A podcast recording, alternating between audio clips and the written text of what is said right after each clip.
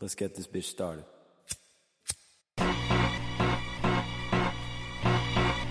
I said we got this. Flow stupid, yet the rhyme's so brilliant. Never could you bring the kid down, I'm too resilient. And fuck them biting ass niggas who be stealing. Y'all niggas copy my style like a chameleon. I'm a Brazilian, that's one in a million. Too high for ceilings, it's how I am feeling. What the blood clot, how did all these nug rocks have me looking dumb hot with my eyes all bloodshot? Now that's a mugshot in the making. No. Yo, welcome back to another episode of the Hip Hop Heads Podcast. H cubed up in this bitch. Yes, sir. We back with another episode this week. And we got a special guest joining us this week on the episode. You may have heard him on the Drum, his single Broccoli. You may have heard of him on the Travis Scott featuring Drake song Sicko Mode. You may have heard him on Miguel and a bunch of different other artists. But most recently on Laugh Now, Cry Later, Drake and Lil Durk. We got my man Rogét Chahayed. Rogét Chahayed. Yeah, you got it. Chahayed. My bad on this. No, you're good. That was pretty close. But we appreciate you on the show, man. Definitely appreciate you, coming on here and talking to us for a little bit, man. Thank you for having me. No problem. As a person like you who has a complicated real first name, I definitely respect the fact that you always have to tell somebody how to pronounce your name. So no, it's a great way to make conversation. What can I say? That is very true. For sure, man. All right, man. So let's just start. When you was younger, your background. I read that you were first started playing when you were 7, classical piano. Was that something that was natural to you? Did you gravitate towards it? Or was it something that your parents may have pushed you into? Because I know when you're that age, a lot of times we do shit that's not really what we want to do. And also, were you already into hip hop at that young age? Because I know me, my older brother, I would listen to a lot of music he would listen to. Even though I didn't really know what was going on, I just kind of gravitated towards it. So was that something that was already in the mix for you at that age? Or were you just kind of a blank slate? That's a good, I think you kind of almost answered the question especially with the last part, which I didn't choose. I didn't choose this life. My dad actually, when I was 7 years old, he bought a piano, an upright piano. And, I didn't know when you're 7, you don't really have much, you don't have a choice at all. You just kind of wake up and your parents kind of plan your day in life. So I woke up and there was a piano being hauled into the house. And I was like, oh, what's going on, Dad? He said, oh, I just bought a piano and I signed you up for lessons down the street with this nice piano teacher. So you're going to be going once a week. I said, I'm 7 years old. I can't say shit. So, you know what I mean? I said, sure, why not? So I started playing when I was 7. I wouldn't say I loved it or hated it. I kind of just showed up to make my parents happy. That was if you do good in piano, the family's proud of you, that sort of thing.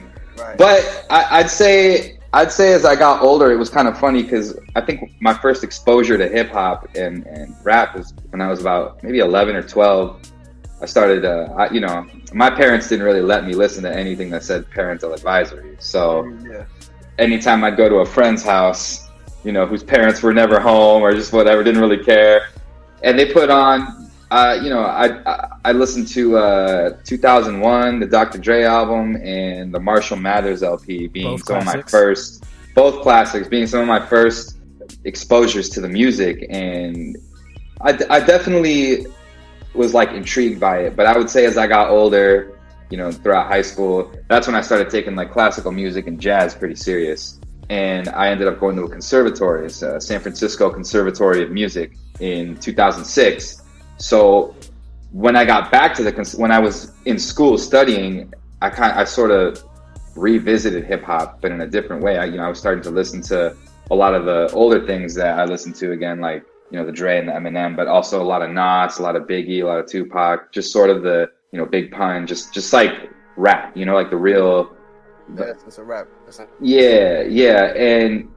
And then I sort of started thinking to myself, what goes on behind this? Who's making who played the keys on Still Dre? Who's doing this? And then I sort of discovered Scott Storch. And when I was 18, 19 years old, I was I really want to take this dude's job and not literally take this job, but he's one of my idols. I want to be the guy that does what he does, and because he comes from a musician's background.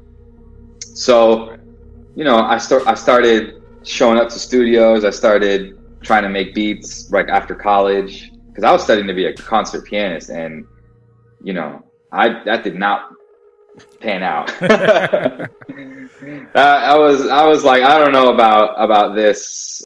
I don't know about this as a career, because, you know, I definitely gained a lot of knowledge and technique that I use, I'd say still today in my production, especially when it comes to, you know, different layers of sounds, playing an instrument on the keys that's, you know, like playing a guitar or strings or flute or whatever. Like, I actually know the range and how it works in orchestrally. So having that sort of makes you able to emulate that sound or emulate that feeling, and people listen to a record and they're like, is that a guitar? Is that a flute or a string? But that's actually just me, you know, just in the studio playing on keys. So that was kind of like the sort of the beginning part of the story. So what was, I guess you kind of halfway answered it, but what was your plans after you finished school? Like, were you just like, fuck it, I'm gonna just go into music, like, you know, hip hop production heavy, or, you know, what was your plans there? I think it was just like, fuck it, period. Like, I was, you know, I got my bachelor's degree. So, you know, I wanted to make my dad proud, you know, and my mom, and my piano professor that I was studying with there, who was an incredible teacher. And he showed me everything, like, you know, how to play without tension, how to be able to play for hours without hurting yourself, you know, because that's a big thing, especially when you're sitting in a chair all day and you're just coming up with ideas. You know, there's a physical aspect to it that you have to, you know, be in shape for that, like technically. But I sort of just thought, you know, I want to go back to LA. I want to just do music, whether it's playing in bands or playing with singers, or I didn't know what I was going to do. I just knew I wanted to do something bigger and better than just be a classical pianist. So I moved back to LA. I started teaching piano. I started playing gigs at bars, coffee shops, restaurants. I was a hired gun for a lot of just up and coming artists, and just anything that was like, we'll pay you to play keys or what, I took it.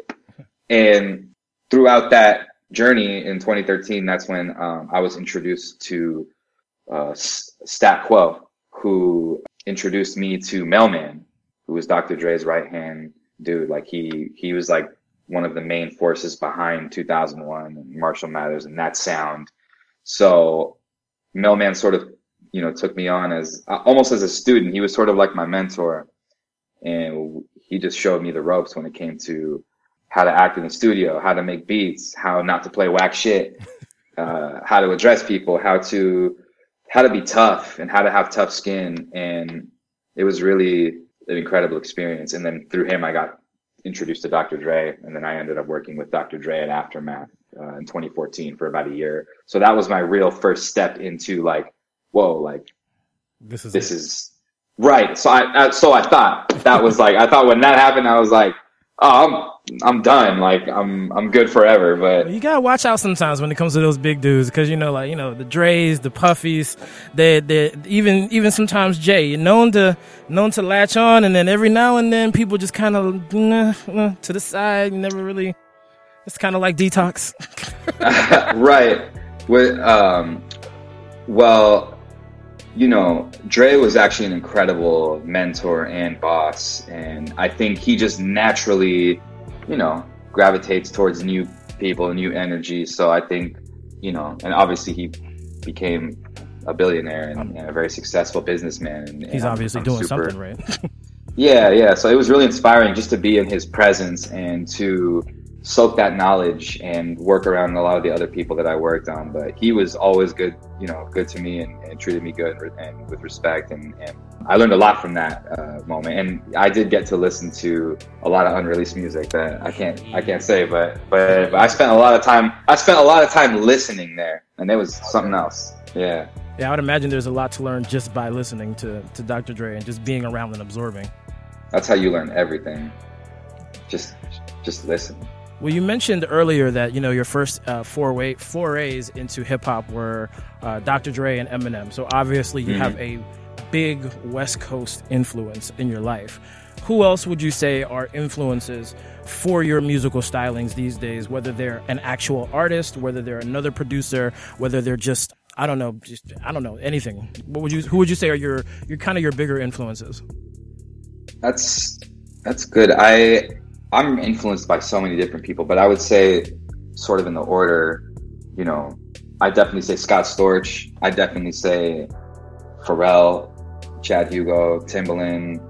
Even on the jazz side, some of my bigger influences like Herbie Hancock, Miles Davis, Thelonious Monk. I really, and of course, you know, like I said, Dr. Dre and just a lot of hip hop, a lot of jazz. I'd say those guys were some of my main inspirations. And as you know, as you get older, you sort of, you know, I'm fortunate to say that I've worked with a lot of my inspirations, like Hitboy, who I was a huge fan of since, you know, he was putting out productions in like 2011, 2012, and you know, I started hearing about Hitboy, and I would watch, you know, YouTube videos like of him making a beat and be like, I want to work with this guy one day, you know. Right. So, and then you know, fast forward 3, 4, 5 years later, I'm like, well, I'm in the studio with this guy, like, and where, you know, he's become like a friend and a very close collaborator. So yeah, grateful to have been around so many of my inspirations. That's what's up. Well, speaking of studios, I know, you know, everybody's life is busy. It's been, I wasn't really counting Corona into this question when I was thinking about it, but I mean, it takes precedence.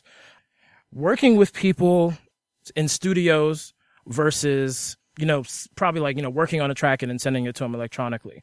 Like, I know some people are more of introverts and they can kind of like work by themselves.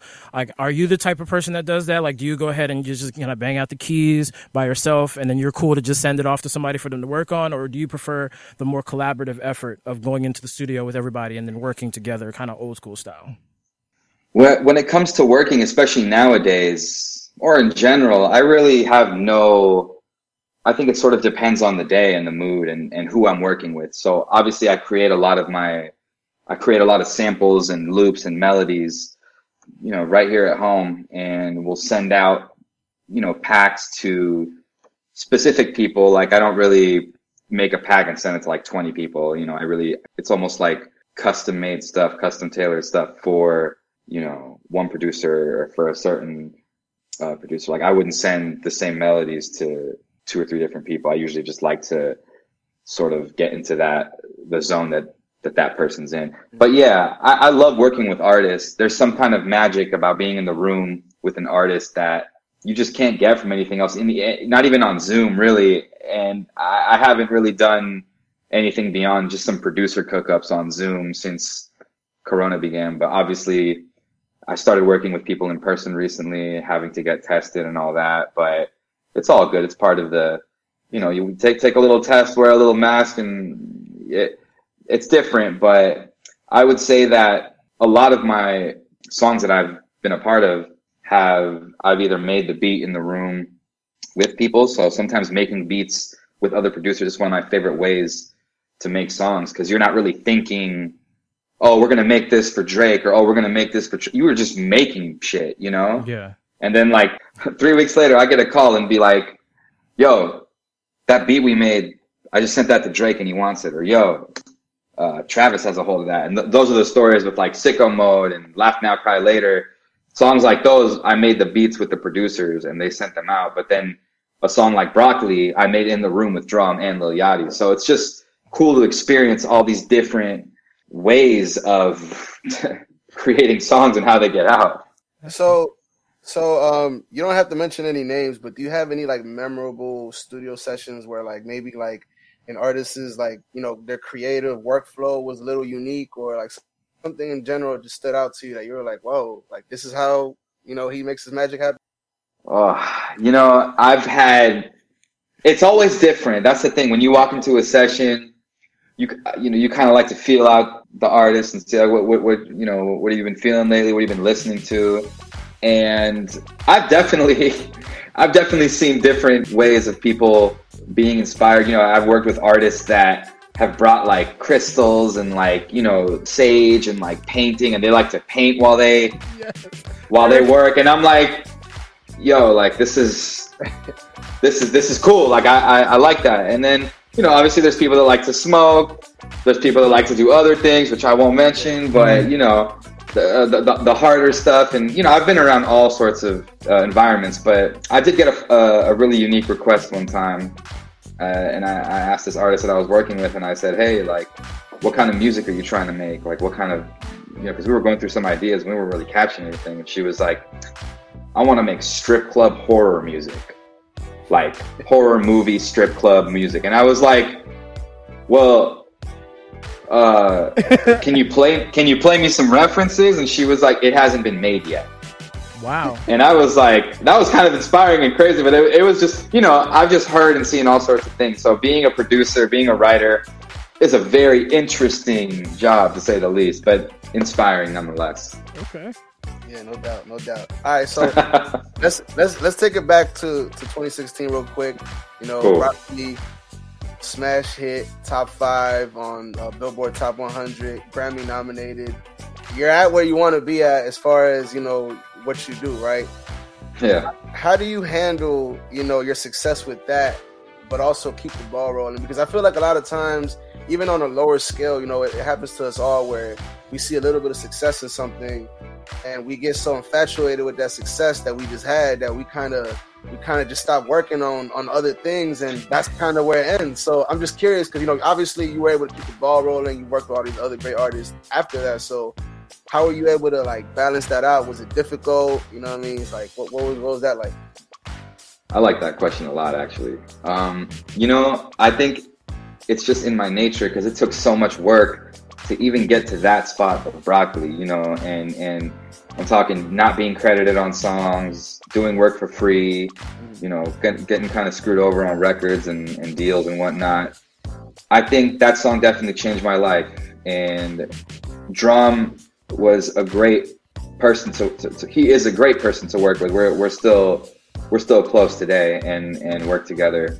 But, you know, I just knew that once it hit that point, I said, well, you know, getting here actually wasn't even, I mean, it was hard, but like, it's like staying is the hard part. So I think just surrounding myself with people who were just working really hard and kind of, you know, acknowledging the success, but being able to forget about it and know that, you know, nowadays you got to work a lot harder. Back in the day when people were selling CDs and, you know, you could have a hit song and really be good for a while. Yeah. But now, you know, with streaming and things like that, you know, it's you got to work hard. You want to make money doing this. You want to be successful. You want to sustain a nice lifestyle.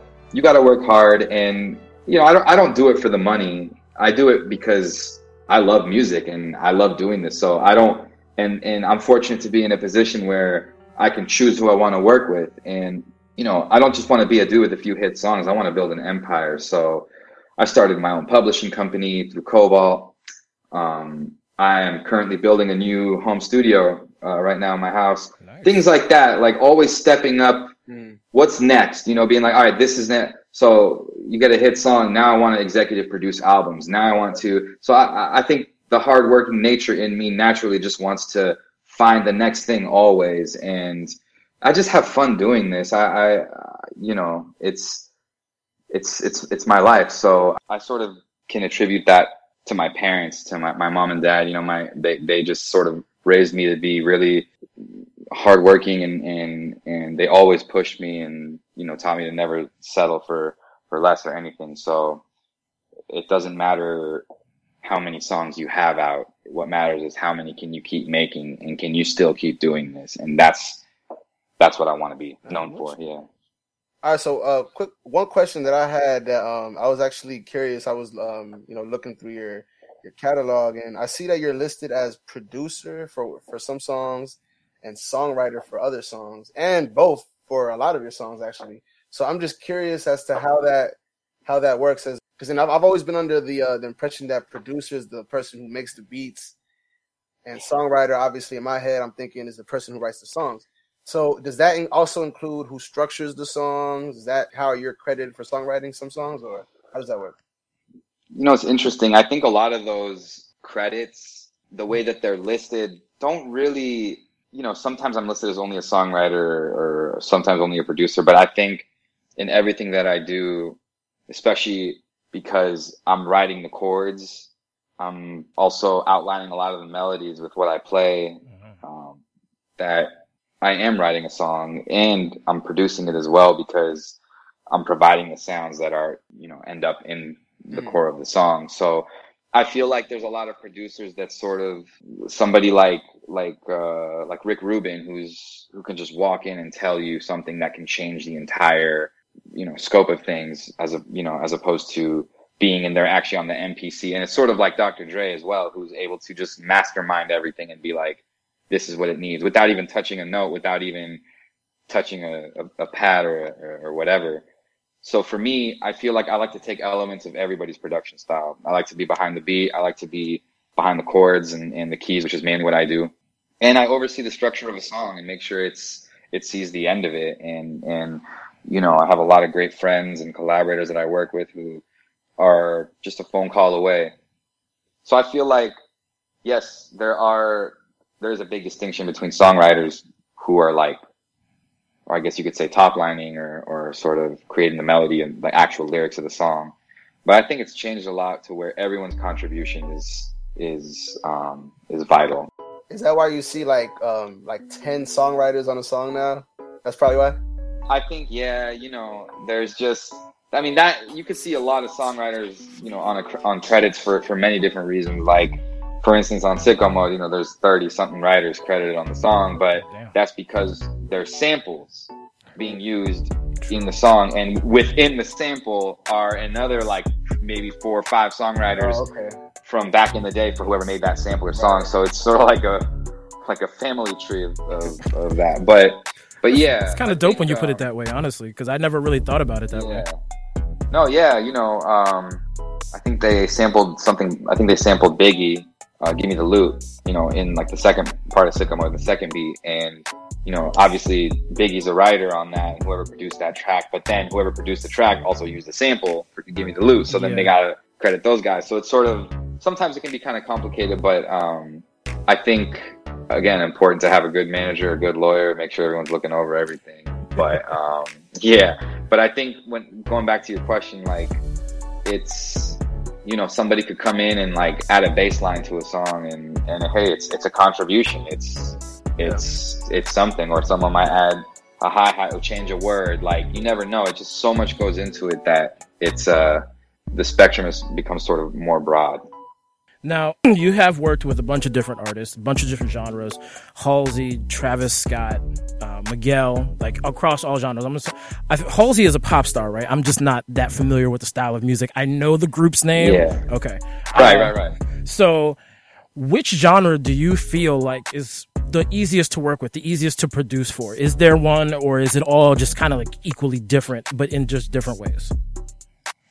I'd say they all genres have their difficulties and their, you know, smoother points. But for me, I really grew up listening to and loving more hip hop and rap. So I think for me, it's only easier to do those things because it's fun, and also it's sort of a more open canvas stylistically with the rap song or the hip hop song. You can sample anything from a classical guitar to an old R&B record to, you know, Beethoven, whatever. And, you know, if the beat is right and everything, then it's its own thing. But I think pop music has more of a formula and requires a little more attention to detail as far as like song structure, bridge, making sure the pre-chorus is right. And, you know, I'd say that I have a lot of fun just working with more on rap music. But of course, I think, again, it just depends on the person. You know, if I'm working with somebody I don't know, it might be more difficult. But I have a lot of friends who are pop artists and pop stars that I work with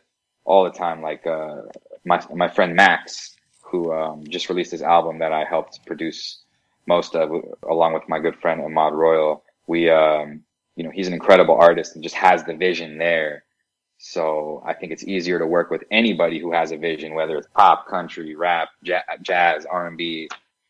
So I think it really depends more on the artist. Now, as a producer / writer and everything, what would you say is the hardest thing that you normally have to do that you, like, no one would typically think of? I think that connecting with the artist, making them feel comfortable, because I've seen, you know, I've told a lot of people, oh, I'm working with so-and-so, and they're like, oh, really? Like, we had a tough time with him or her or whatever. And, you know, it's an artist, they are who they are. So I think it's very important to establish a positive working environment where you're open to ideas and just not forcing anything. Because a lot of people, you know, sort of want to just push through an idea that maybe isn't worth it or whatnot. But I think just get to know who you're working with. You know, that'd be my main advice to anybody. You know, get to know them and sort of establish like a friendship where you can trust each other and be more open to different ideas. Okay. So has that happened to you where, like, you know, you started working with somebody and then, like, the vibe just wasn't right and, like, you know, it just wasn't working out, and then you just had to either send an email or a text like, look, man, you know, unfortunately don't work out. Has that ever happened to you?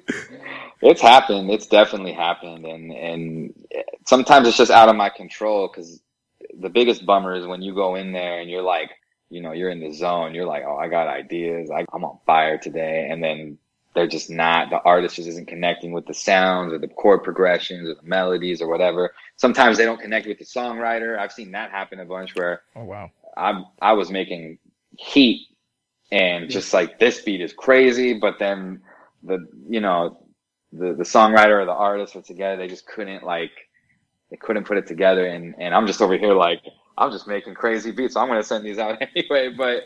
But I think, yeah, it's definitely happened. And I think the best thing to do is, I've realized in those scenarios, is call it a day and try again tomorrow, you know, or the next day. That's you know, that's a fact. Smoke a joint, go buy yourself some food or whatever, treat yourself, watch a movie and chill out, get inspired, and come back to it. There you go. Now, big questions I wanted to know. I think everybody would want to know, for somebody who has been in your position. Now, you have been nominated for Grammy Awards multiple times. How did it feel when you first found out that you were nominated for your first Grammy Award? Because I'm assuming that the sensation probably goes down at least a little bit after you win a second one or a third one or a fourth one, or you're nominated at least. Now, but also, did you actually go to the Grammys? And how was that? Well, the feeling of getting nominated or being part of a nomination is, you know, it feels like you're, the first time I heard about it, I was like, I felt like I was dreaming, because it was for Broccoli, and I was just kind of in disbelief, like, whoa, like, you know, the year before, when I made Broccoli, I was like still living with my parents, I was super broke, and like, didn't even know what was going on, and then like fast forward a year later, and I'm like, I got a ticket to the Grammys. But my first time on the red carpet was 2019, was when Sicko Mode got nominated, because I actually was nominated as a songwriter along with everybody else. So I did get to go. I did have the red carpet access, and that felt pretty. It felt kind of crazy, because I was like, I felt overwhelmed, you know, just taking pictures and like talking to people, and you know, that's just every day in the life of an artist. They wake up and they're doing press and interviews and cameras, you know, 12 hours a day almost, it seems like. So it was cool to get a taste of it, but it was also, it also made me appreciate the fact that I can be behind the scenes and do this and really just focus a lot on what's important, which is like sitting here on this chair in front of this keyboard and making music. And, you know, obviously it's nice to receive the accolades and the recognition for doing this amongst my peers and all the incredible artists and collaborators and superstars that you see. But that shit was pretty fun, I'm not gonna lie. It was fun, you know. You talk, go, you hang, yeah, go to a party after, see everybody. You're wearing, you know, I had to get a nice suit. It felt good, you know. It's like, sure, it's like a moment that I think, you know, whoever's listening, if you get to go and you get nominated, like, definitely do it big and get yourself a stylist and buy some nice clothes and treat yourself, because it's definitely, you know, it's the highest honor in music, and I want to go back every year if I can. Hey, I would love to just be able to go, just to get a ticket and just be like, hey, I was in the building. I don't even need to be on the red carpet, man. Fuck all that. But you know what's crazy though? I don't even know what's gonna happen next year. I mean, I know there's gonna be a Grammys, but I'm just like, is it going to be over Zoom? Is it going to be like, are we all going to wear like bodysuits and like capes and masks and whatever? I don't know why I said capes, but you know what I'm saying? Like, so I'm really curious to see how it will pan out this year, but you know, I hope to one day be nominated for Producer of the Year and it would be great to win and do it for all of the musicians out there who want to, you know, become producers. You know, anything's possible. So well, if you keep going on this track that you're currently on, sir, I'm sure that will not be a problem to attain. For sure. Okay, so just some fun goofy shit to, like, you know, balance out the hammering of questions and stuff, you know. Technically you are our second interview ever, so thank you very much for coming through and hanging out with us. Like, it's really an honor to interview you, and it's been really nerve-wracking, at least on my part. So No, you guys are great. I'm you know, it's great to hang with good people, man. You guys know your shit. For sure. Now, do you have, I know we were talking about music earlier and like albums and stuff, but do you have a project from this year that you specifically did not work on that you liked, that you really fucked with this year? Yeah, I would say, well, the Lil Uzi album, Eternal Atake, or Atake, however you say it. He did sample "Way Back," which is a Travis Scott song that I worked on, that I'm a songwriter on, and did some additional production. But get that money. But you know, I wasn't actually I didn't work with him or on it, and I sort of wish I wish I could have gotten a beat on here, because I just love Uzi. He's you know, I haven't met him or I've met him in the studio before, but we've never worked together. So I definitely think he's just a one of a kind artist, and I thought his album was pretty crazy and fun and different, and I would have loved to have a few more beats on there, but maybe the next one. Hey, to tell you the truth, I feel kind of the same way, because I think I listened to Uzi's first album, but I really wasn't that big of a fan of it. But his second, the Eternal Atake, that was actually really dope, and it surprised the fuck out of me. Like, seriously, it hit pretty nice, and I was like, this is a different energy. I really thought it was cool. Yeah. So for me, for my album that for 2020, I'm gonna go with Alfredo, Freddie Gibbs, and Alchemist. Ridiculous production over the whole thing. Alchemist is a fucking monster. Freddie Gibbs, I think he's on a roll that's just ridiculous with the Currency projects, the Mad projects. It's just he's on a roll. I was gonna say, honestly, that, you know, I don't know if you were gonna ask me this question later or not, but that probably was one of my favorite albums that came out this year, because it, you know, Freddie Gibbs is just he's one of the best, I think, and he's just got such a sound and a tone in his voice that's like it's like forever recognizable, and Alchemist, of course, his beats just it's still kind of old school, but it slaps, but it's like it's classic and new at the same time. So I think that's a real special album, and that was one of my favorites. So good choice, man. Yeah, I fuck with that album. You actually stole my choice, sir. So I'm going to go ahead and go off of actually an album that we just recently reviewed, and I've been listening to it ever since. Is "Living Off Experience" by The Lox. Oh. That one just came out. Huh? Yeah. You talking about a new one that just came out? Yeah, the new jump. That joint was mean as shit. And I mean, we've been saying it for weeks and weeks at a time at this point. People tend to sleep on Sheik Luch when it comes to The Lox.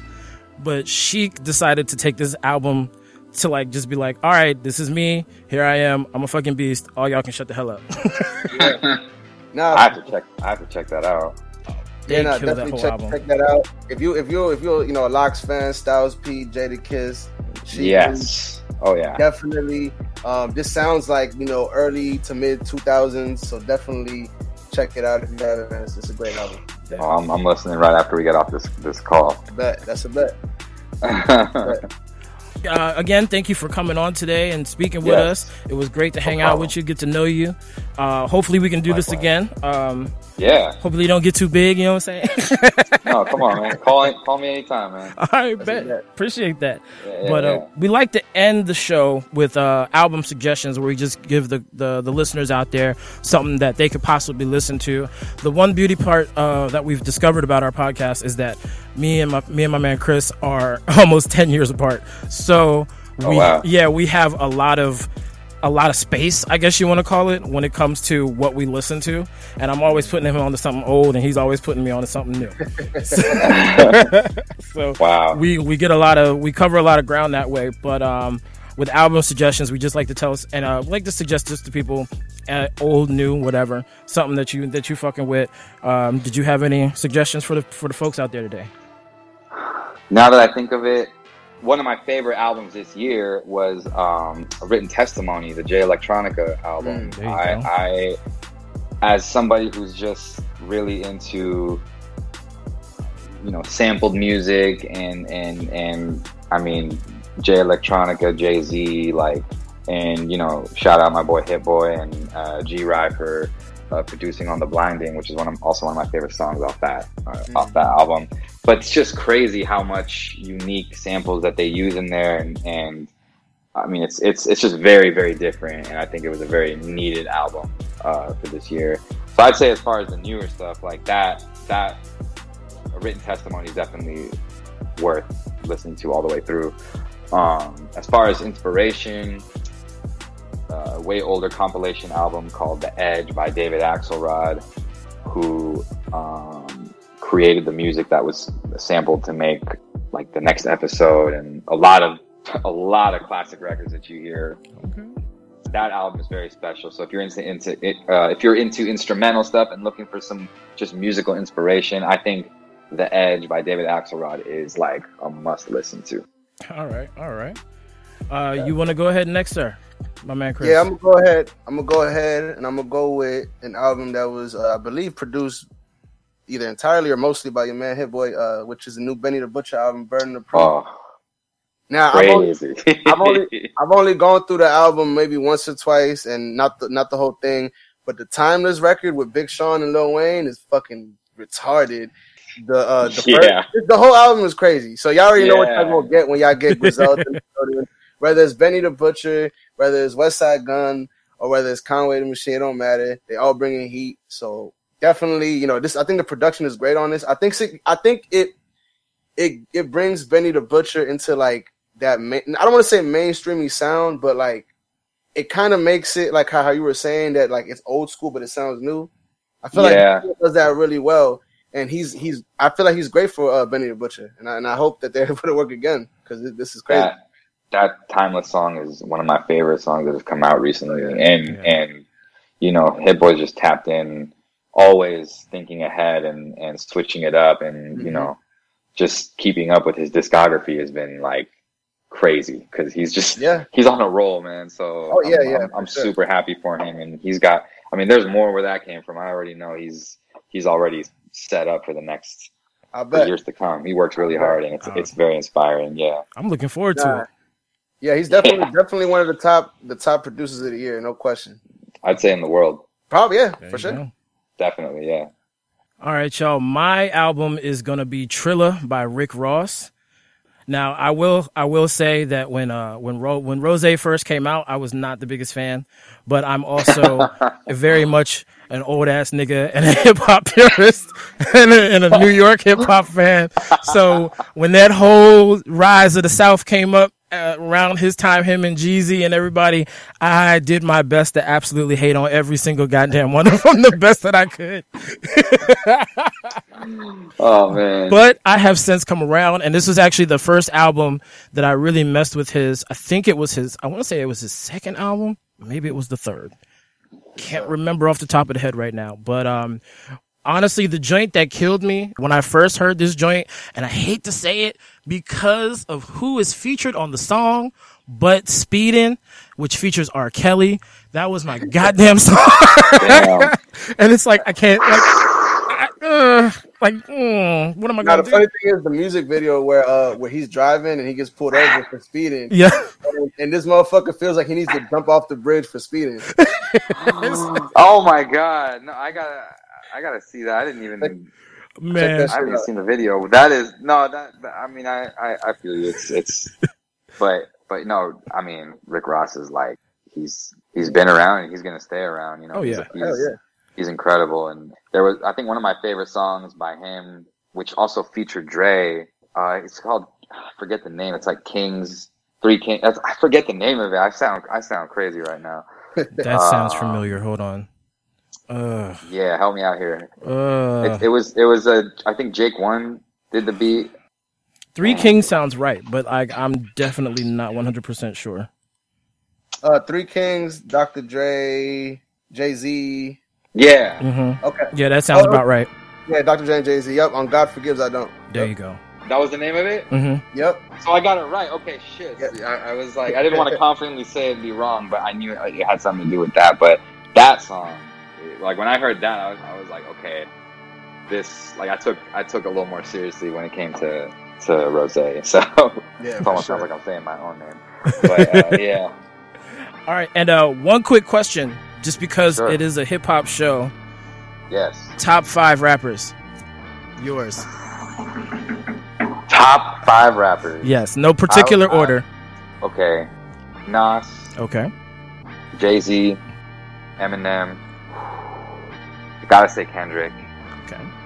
Definitely respect that. Mm-hmm. And I know I'm thinking here, so I said Nas, Jay, Kendrick, and I have to say Freddie Gibbs. Like he's just like, he's so good. Like, what the fuck? You know what I mean? Like, he's incredible. And you know, I'd also I know you only said 5, but I also gotta say, especially after working with him, like Big Sean is one of the best rappers just out there in the world, like that has ever been and ever will be. He is incredible. So I just have to. I got, especially after Detroit too, and seeing him, you know, and being a part of that process and just getting to know him and seeing him do that, I was just like, what is this man on? Like, he is legendary. So yeah. I'd say those are some of my favorites. Okay. I'm actually jealous that you can sit here and listen, like, you know, work with all these people and get to see their processes. And God, this is something that I wanted to do so bad when I was younger. And just like, you know, mom just was like, go to school, nigga. What the fuck you doing?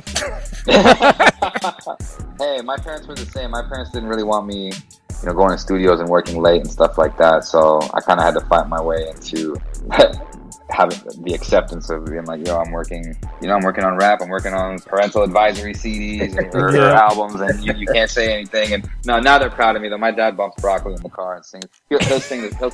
He sings Sicko Mode sometimes when I walk in the house. He'll just kind of sing the first part of it. I made my dad a fan, so you know. I love it. That is fucking awesome. Yeah. It's pretty cool.